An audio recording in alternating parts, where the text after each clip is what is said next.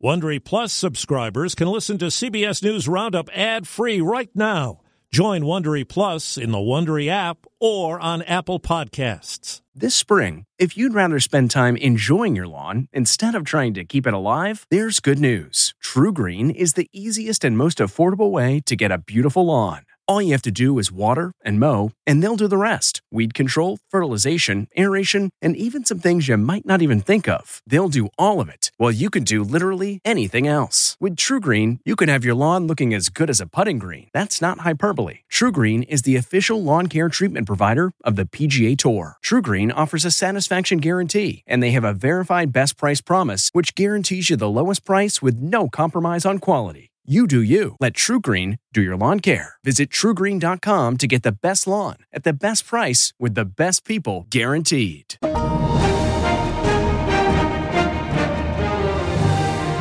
This is the CBS News Weekend Roundup. Coming up, an encouraging jobs report bodes well for the economy. If they actually show up and do an interview, there's actually a good chance of getting a job offer. Sharp attacks on social media companies over online safety for kids. You have blood on your hands. In the Kaleidoscope with Allison Keyes segment, a new push to speed up the return of Native and Indigenous American funeral objects and remains to tribes. The unknowing of what's going to happen to those items because they're not in our care um, is very frightening.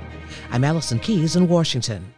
On Friday, a government report shows a big gain in hiring, roughly twice what economists had predicted, as well as a jump in wages. We asked CBS News business analyst Jill Schlesinger if it really is what pundits are calling a stunning burst of hiring. It is. I mean, 353,000 jobs, two times what we were expecting. I think that I feel bad for economists, to be honest with you. They just can't seem to get these numbers right.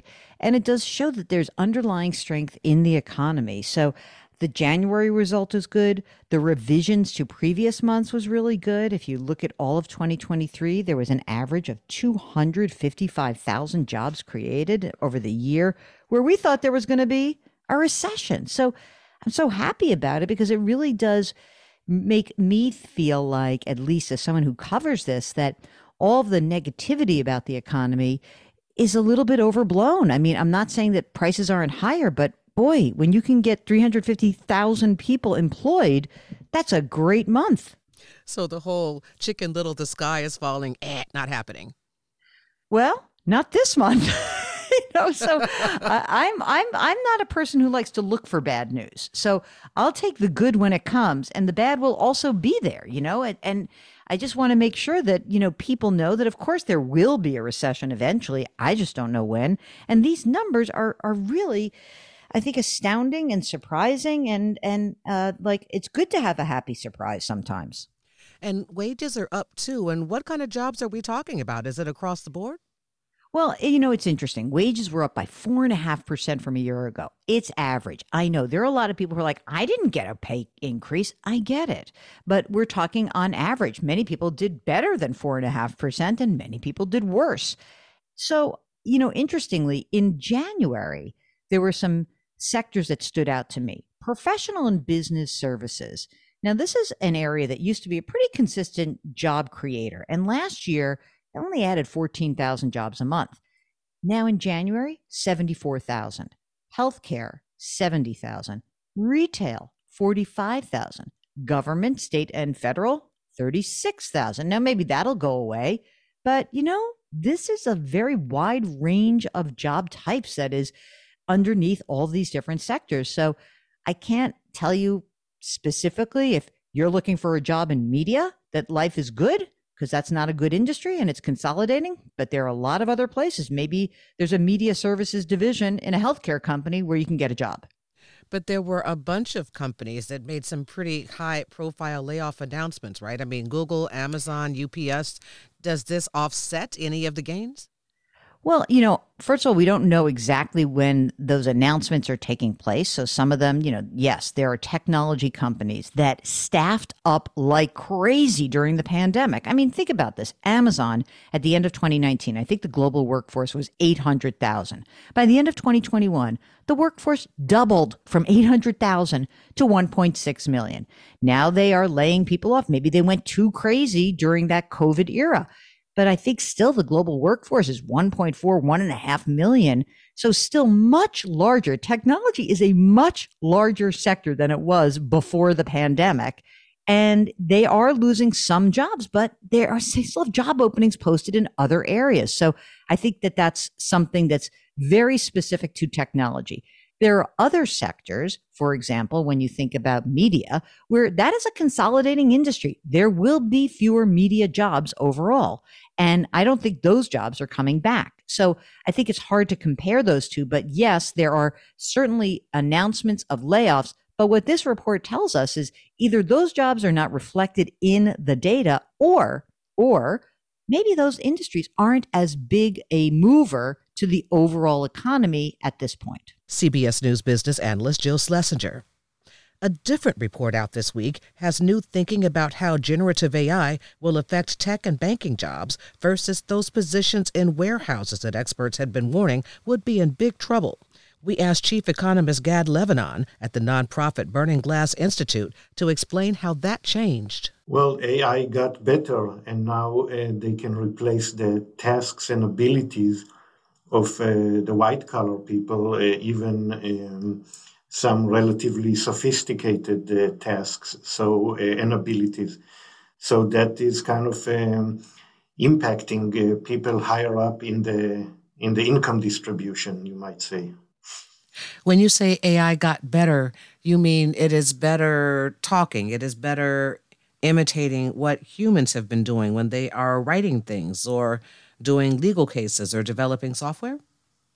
Yeah, it's it's uh, better at collecting information. It's much better in uh, generating content out of the information. That's probably the main uh, improvement. So a lot of things that are related to uh, generating content out of language or out of images um, is uh, is what's the, the kind of the, the new big deal.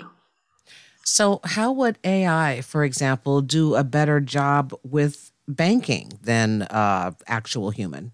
Well, a lot of the kind of the more routine um, jobs uh, are, are uh, I, I, wouldn't say they are done uh, better than humans, but the thing is that they are done much cheaper. Uh, so, uh, therefore, a lot of jobs or a lot of tasks could be done at a lower cost and you know, business uh, want to maximize profits, so they will use technology uh, if it's cheaper than humans. So, if they're using technology and it's costing businesses less, what does that mean for the actual jobs? Does this mean that people in banking and tech are going to go away because they're making way too much money than a computer that can, you know, write their software for them or handle putting together some sort of database for them? Well, the, the, short answer is yes. Uh, many uh, jobs will go away. Uh, you know, it's it has been happening already for many years. Um, it's just kind of that the type of workers that will be impacted are uh, kind of higher up in the in the wage distribution. That's Gad Levanon at the Burning Glass Institute. One note prolific actor Carl Weathers, who starred as Apollo Creed in the first four Rocky films, died Thursday, according to his manager. He was 76 years old. Coming up, social media CEOs on the hot seat. That's next on the CBS News Weekend Roundup. Say goodbye to performance robbing engine deposits with Shell V Power Nitro Plus Premium Gasoline. Hate to break it to you, but lower grade fuel can leave deposits in your engine that build up over time and leave your engine's performance severely lacking. Thankfully, Shell V Power Nitro Plus removes up to 100% of performance robbing deposits with continuous use in gasoline direct injection engine fuel injectors. Download the Shell app today to find your nearest Shell station and rejuvenate your engine with Shell V Power Nitro Plus Premium Gasoline. Fuel up at Shell.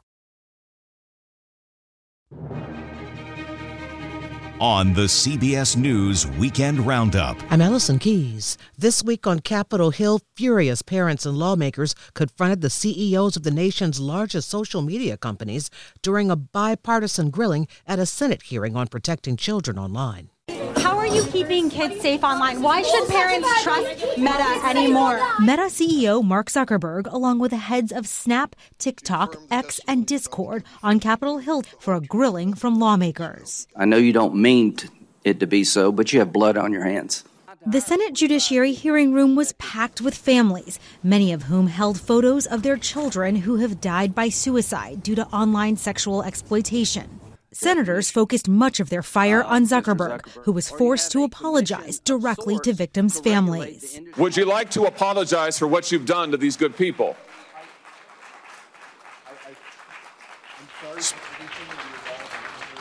He was testifying for the eighth time. Instagram also displayed the following warning screen to individuals who were searching for child abuse material. And then you gave users two choices get resources or see results anyway.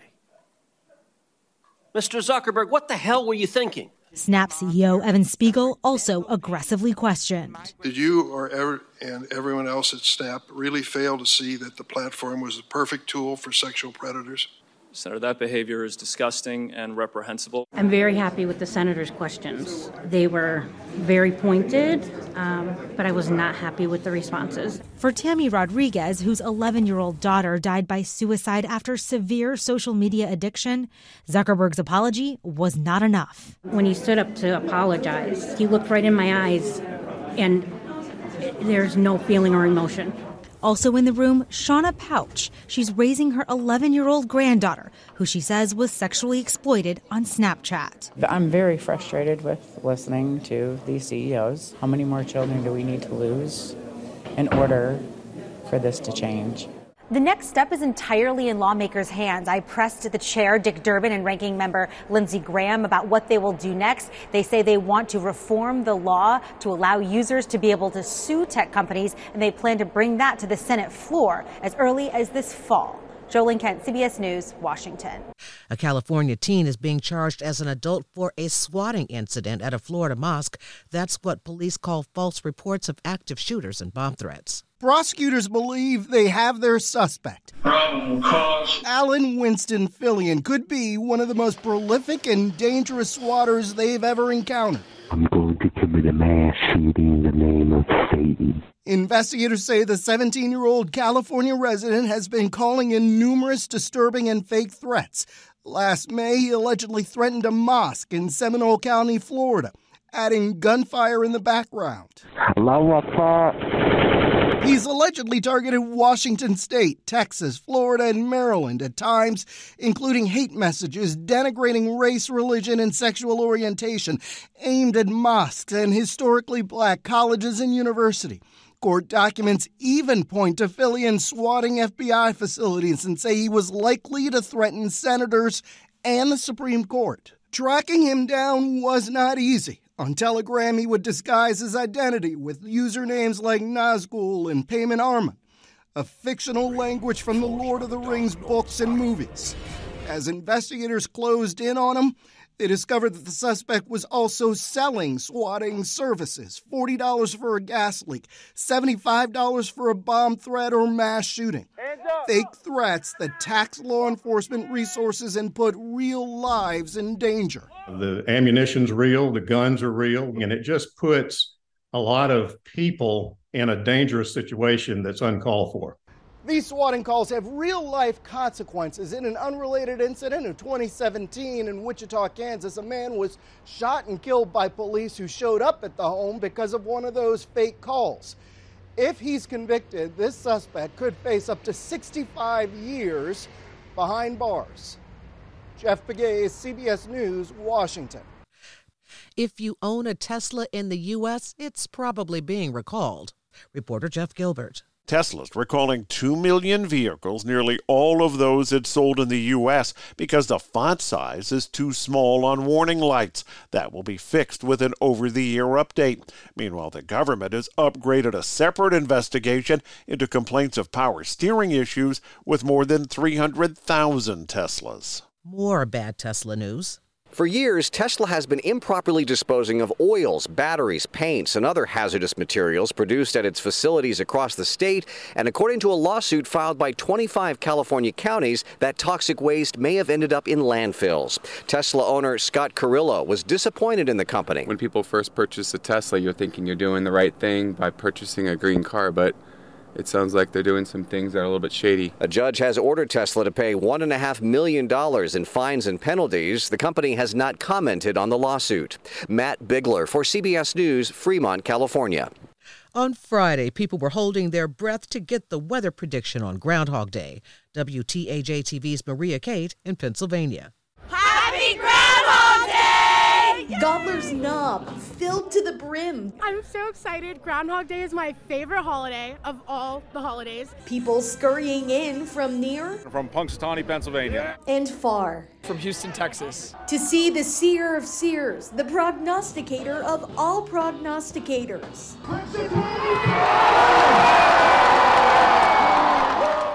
Groundhogs, and it's just like such a Pennsylvania tradition. I'm here to learn the language of the groundhogs, uh, learn a new skill, and communicate with them.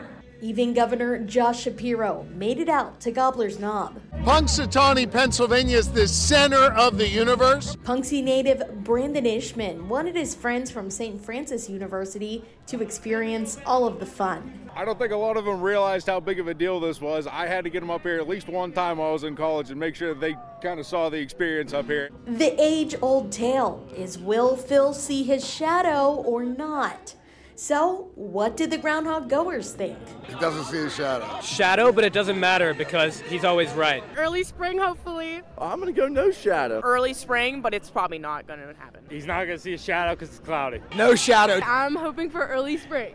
And the verdict for 2024. But what this weather did not provide is a shadow or reason to hide. Well, you heard it from Phil himself. Early spring, he did not see his shadow, so I think we're off to a pretty good start for the beginning of 2024. But in the Florida Keys, Waiting for the mollusk meteorologist. people waited with bated breath for a queen conch, that's a shell, you know, to make its prediction at Aquarium Encounters in Marathon, Florida. Yeah! But this conch did see its shadow, predicting six more weeks of winter. That's not so bad at a place where the average high temperature is 75 degrees. Coming up, a former hostage speaks out. That's next on the CBS News Weekend Roundup.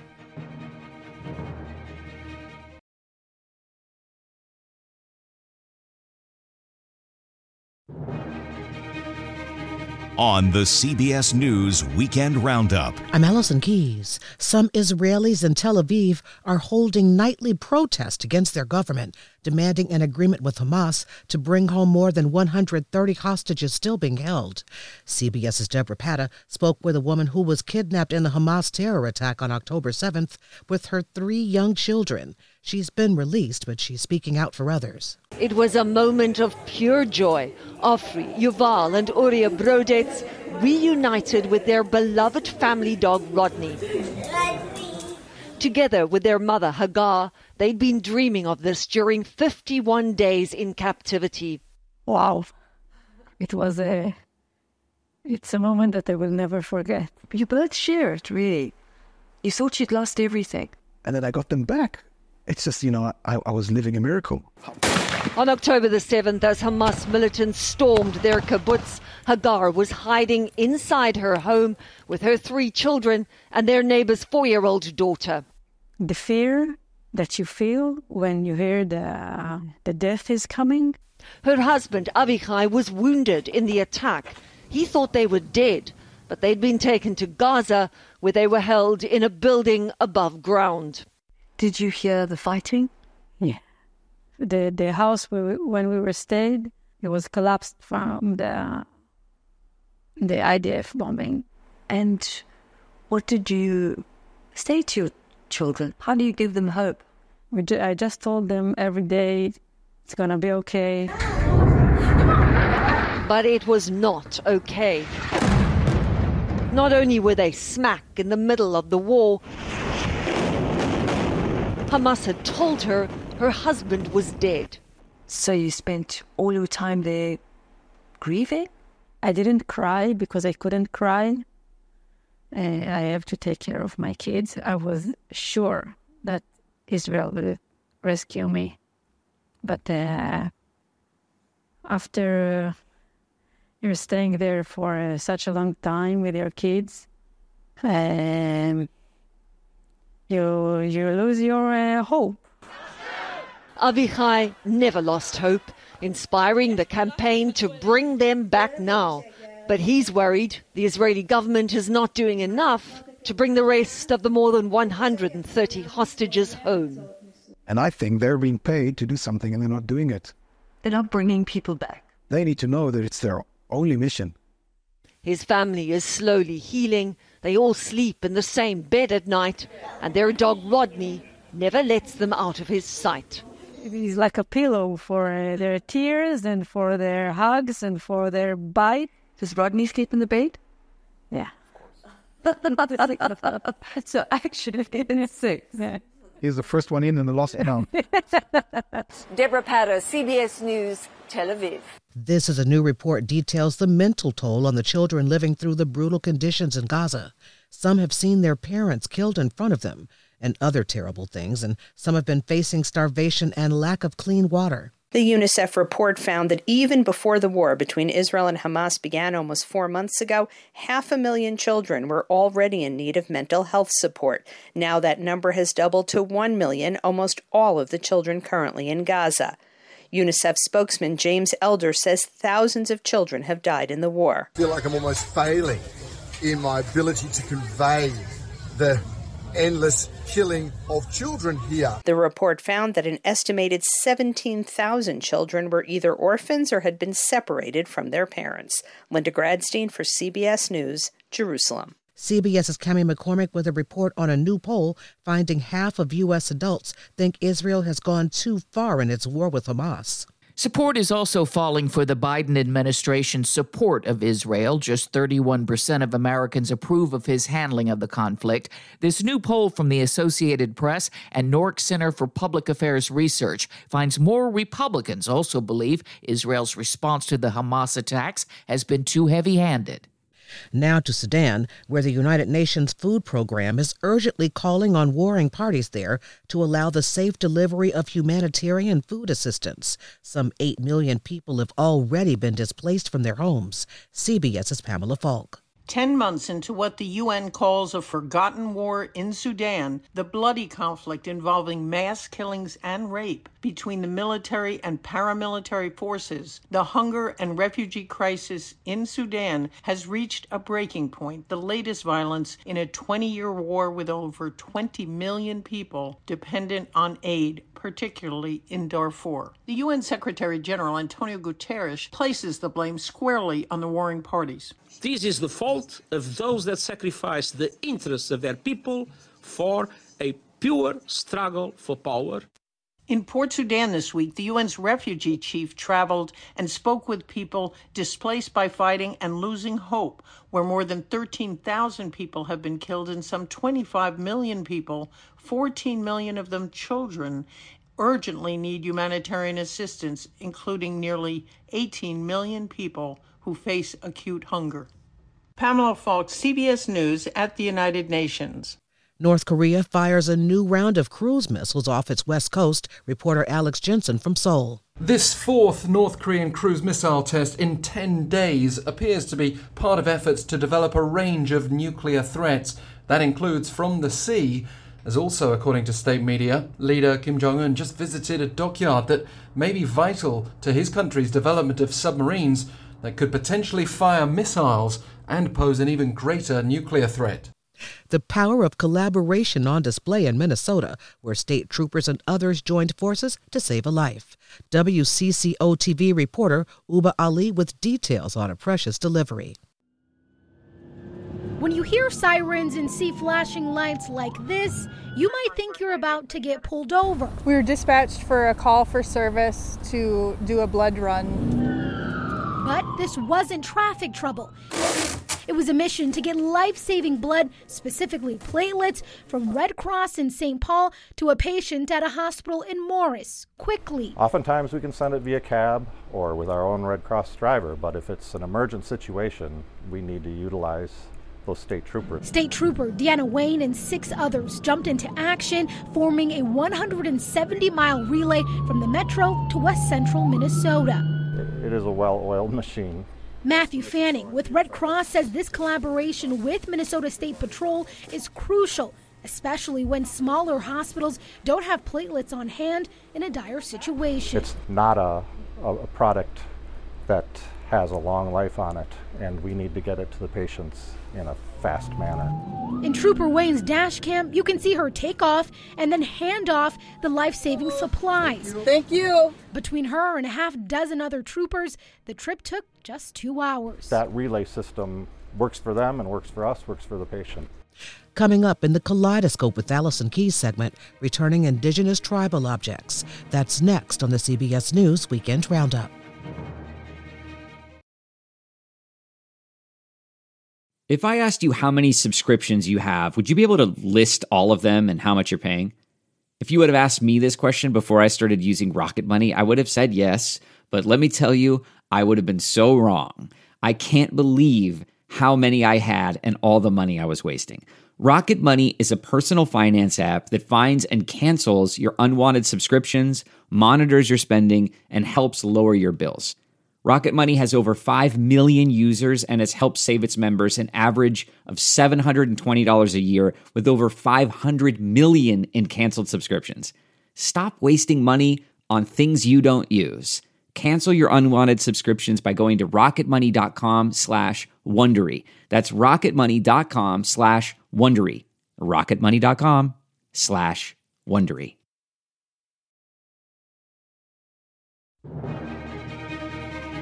On the CBS News Weekend Roundup.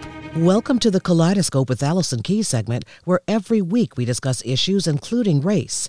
This time we're talking about new federal rules meant to speed up the process to return Native and Indigenous American funeral objects, remains, and other artifacts to tribes. Institutions such as the American Museum of Natural History in New York and Chicago's Field Museum are closing halls or covering display cases as the rules require them to obtain consent from tribes before displaying or doing research on the artifacts. We spoke with Myra Masiel Zamora, an archaeologist and curator with the Pechanga Band of Indians in California California about what this means and the healing it brings to the tribes to see these items safely home. The original law was passed in 99, but with our new, you know, refresh to the law, it has allowed um, museums and institutions to kind of relook and reevaluate how they're handling NAGPRA. I think with the new regulations, it's um, really been a change in timelines in, in reference to how um, museums and institutions are working with indigenous communities um, better. But it also is i think a lot of people don't realize that you know there isn't um, the same amount of funding across institution and museum you know across the us so the, the funding is really important and the resources of how much funding you have, how many staff people you have um, at your institution really reflects how fast and how quickly you're able to do this type of work. So let me back up and ask you, as a layperson, I mean, everybody's seen the movies where they're the artifacts from Egypt. And of course, I'm in DC with the Native American Museum. I've been to the Natural Museum of Natural History in New York, and there are a lot of things. Some of it are from some of it are from burial grounds, some of it are for other things. So is it that the museums acquired these in unfortunate ways? I mean, from from grave robbing and that kind of thing, or did they come to the tribes in the first place and say, hey, can we have these items and display them? No, so I think part of what needs to be highlighted is with a with a lot of those institutions that have been around, you know, 100 plus years, um, you know, the history of how the ancestors and all their belongings um, came to that institution. And if you know, we're talking late 1800s, early 1900s, um, where there was no consultation with that indigenous descendant community when something came in. So the the idea of control um, and as an indigenous person not having a voice uh, was is really now part of the law and also having a say of what is going to happen so you know what's happening now is these um, these institutions are dealing with the the past that they've inherited the past hundred years of you know collecting or donation or and grave robbing. Um, and that's really rooted you know unfortunately in a lot of the archaeological practices in the us uh, that now it's it's a lot to deal with now. You know it's it's these large scale multi-year projects of returning loved ones home and all their belongings. So i think it's on the institution side i also see how it can be very overwhelming. Um, but then you know it's very important and it's you know that type of work of of bringing a loved one home is very emotional.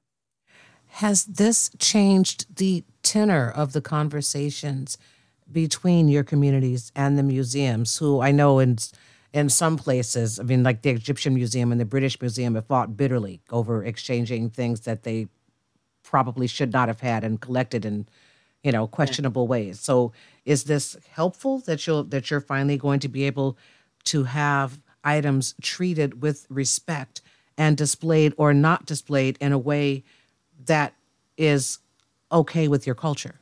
You know, I think this the resurgence and the refresh um, to the new the the law NAGPRA is very helpful. It puts a whole new light on how consultation and by consultation I mean actual meetings with museum staff and you know, indigenous people and how those um, need to be conducted, how our oral history, you know, our our history that's been orally passed down to us, um, how serious that needs to also be taken.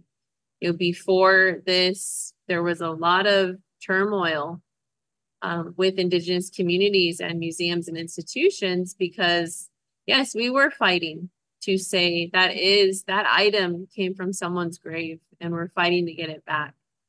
Now, I'm very hopeful with the new NAGPRA regulations that a lot of those conversations um, will turn more in a positive light and there'll be a better understanding of you know what is spiritual what is sacred to us and the reasons why it needs to come home I feel like with the new uh, regulations, there won't be so much question on the other side of why do you need that? Why does it need to be returned? You know, it's that um, awful feeling of ownership with the with the, with many of these institutions, and you know, I always acknowledge, yes, you have been taking care of it for X amount of years, um, but that is also a, a care duty. It's not a feeling of ownership and it's okay to release that item or, and that ancestor back to where they were taken from.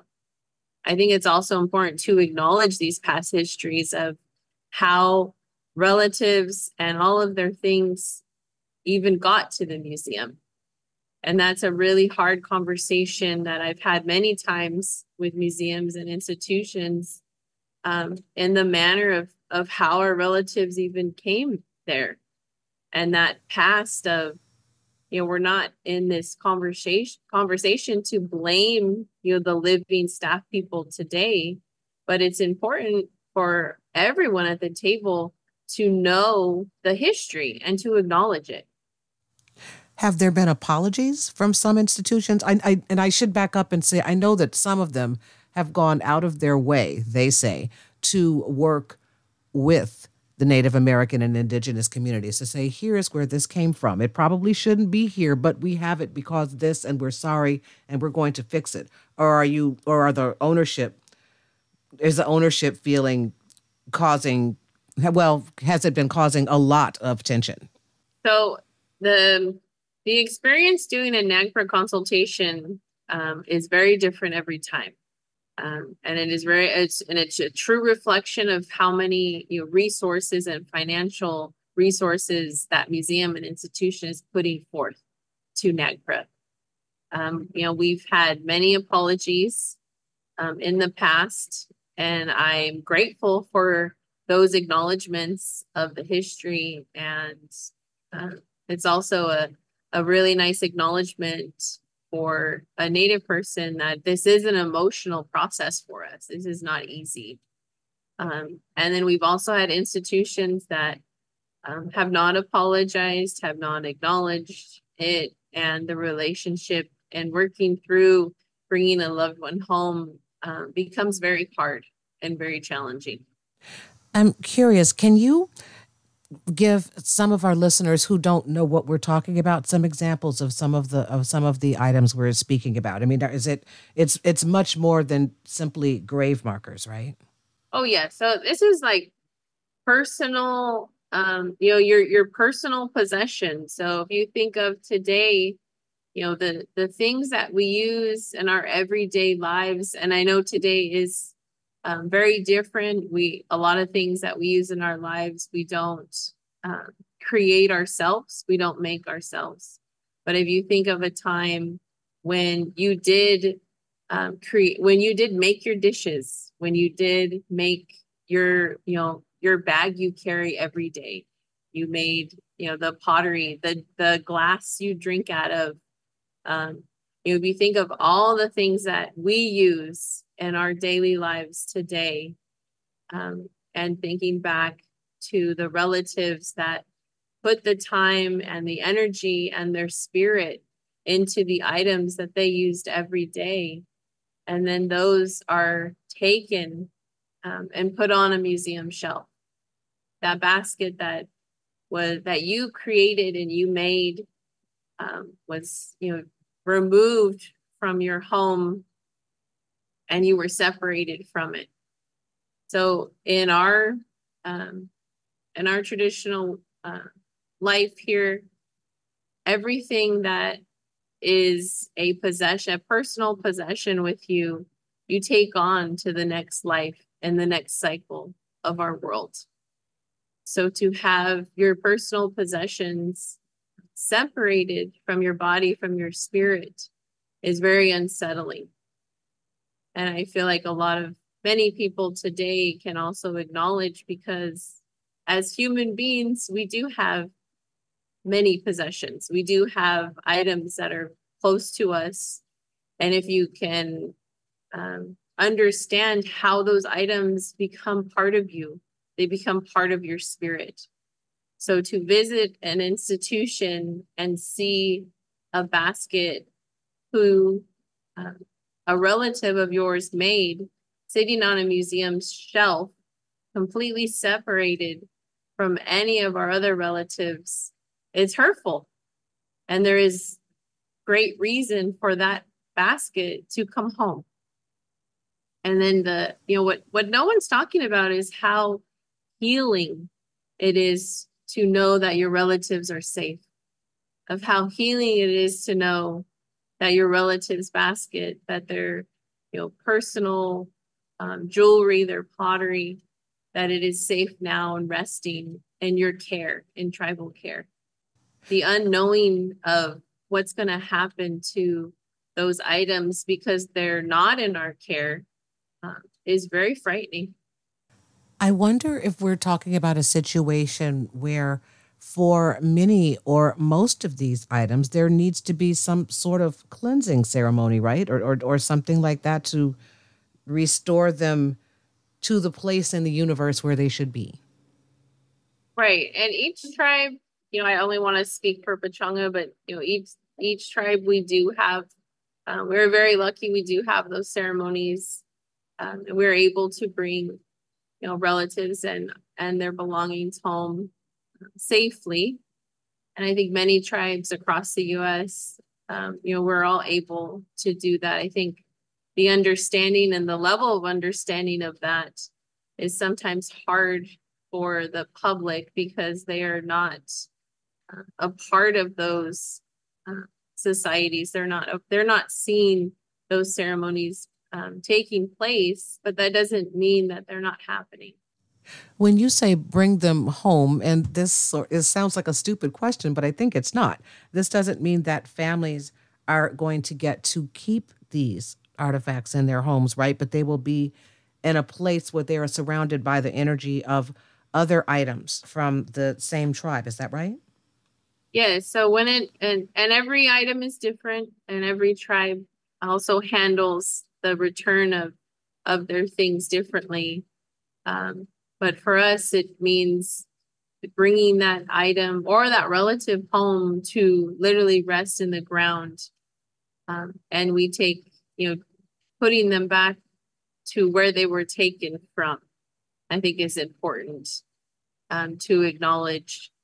And for other items, you know, putting them back into tribal care. So if that means um, putting them back into a tribe's, um, you know, controlled space where the community can enjoy them, and also putting them back into use. And I know for some tribes, putting them back into use for ceremony, um, you know, those are the elements of care that are very important for tribes to be able to continue. That's Myra Masiel Zamora, an archaeologist and curator with the Pechanga Band of Indians.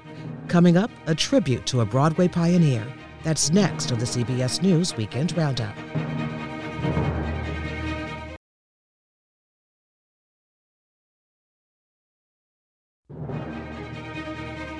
On the CBS News Weekend Roundup. I'm Allison Keyes grab some champagne, even if you're just sitting at home watching the Grammy Awards on Sunday. R&B star SZA is going into Sunday's Grammy Awards show with the most nominations. The Kill Bill singer has nine, including album, record, and song of the year. She'll definitely take home a couple. Okay, it would be very, very, very surprising if she were shut out completely. Artists Phoebe Bridgers and Victoria Monet are right behind with seven nods each. Monet is up for Best New Artist. She'll face off against Ice Spice, Jelly Roll, Coco Jones, and more. Victoria Monet was the surprise multi nominee of the year. Seven nominations. That's a lot for a relatively, I don't want to say unknown artist, but a lesser known artist. So I'm kind of pulling for her myself. Taylor Swift once again made Grammy history with her nod for Song of the Year. Thanks to Anti Hero, she is the artist with the most Song of the Year nominations. She's actually never won in that category, but could break a record for wins in another. Taylor is obviously the one to beat. Um, but it's it's kind of interesting because this is not I don't think anyone would say it's their favorite Taylor Swift album album of the year. If she wins, it'll be her fourth, which will be a record. Trevor Noah will host the Grammys for the fourth consecutive year, but this time he's also a nominee. He's up for Best Comedy Album for I Wish You Would. I get to enjoy the fact that I'm nominated but the night's got to go on, the show's got to go on, and so uh, I'll have my mind elsewhere at the time. In addition to awards, there will be star studded performances. U2 will make history with the first ever broadcast performance from the Sphere in Las Vegas. Billy Joel, Billie Eilish, Olivia Rodrigo, Burna Boy, and Travis Scott are just a few of the artists set to take the Grammy stage. Dawn Ubakis, CBS News, Los Angeles. Speaking of music, please open the door. Nothing is different. We've been here before. Turn the Lights Back On is Billy Joel's first new single in 17 years. Rolling Stone calls it a tender love ballad that doubles as a message to fans who've been waiting for something fresh since he dropped this song on Valentine's Day 2007. All my. The 74 year old wraps up a decade long residency at New York's Madison Square Garden in July. Deborah Rodriguez, CBS News. The Super Bowl is coming up, but so is a 20 year old celebration of some favorite canines. WCAV TV's Brianna Kiefner. The puppies get to showcase all of the amazing things they have to offer, and the country gets to see how incredible rescue dogs can be. Each of these puppies will play games and get to show all the incredible things they can offer to a home while spreading awareness about rescuing a pet. For us in this small community, it brings our village together. We get to have a blast uh, celebrating these dogs, having a good time. Ahead of the Puppy Bowl, some of those star athletes have already been adopted, like Levi and Bogey. I just thought he was the most amazing animal ever. He was ginormous at Puppy Bowl. It was just a lot of fun, and um, I just couldn't live without him. Green Dogs Unleashed has sent special needs puppies to the bowl for many years. And each year, they say it gets bigger and better for these puppies that are looking for a home. This gives uh, the community and uh, the general public the, the opportunity to see just how incredible deaf and sometimes deaf and vision impaired puppies can be. They can do absolutely anything any of the other pups can do. Dogs not your thing? Try a cafe where an oink oink here and an oink oink there is incredibly welcome. This cafe in Tokyo is anything but boring, with people going hog wild with micro pigs. Oh, they're just so cute. Um, so tiny and, and so small, and kind of want to take one home now. Swooning over the swine costs customers 50 cents a minute And pictures with the tiny trotters are included. But we just thought the pig cafe was a little bit different.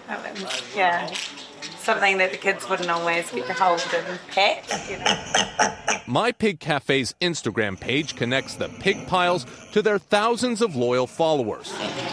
Micro pigs stay tiny, not growing any bigger than a corgi.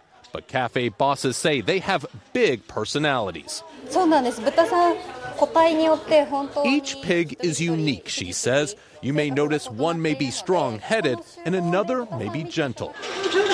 Contrary to popular belief, the pigs are quite clean, but critics have raised ethical questions. Uh, governments have a responsibility to kind of make sure that these things are certified and that the animals are being uh, sourced ethically and that there isn't any kind of illegal trade involved. But cafe owners insist their pint sized porkers are loving the attention and living high on the hog.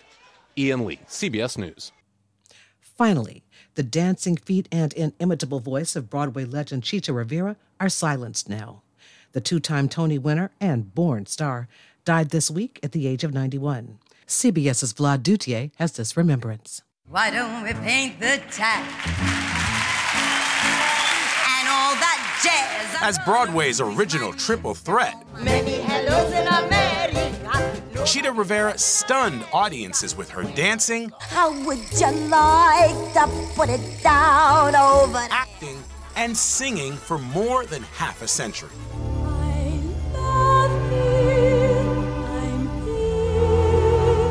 Rivera catapulted to fame as Anita in the original 1957 run of West Side Story. She continued to shape iconic Broadway characters, starring in the original productions of Chicago, Bye Bye Birdie, and The Rink,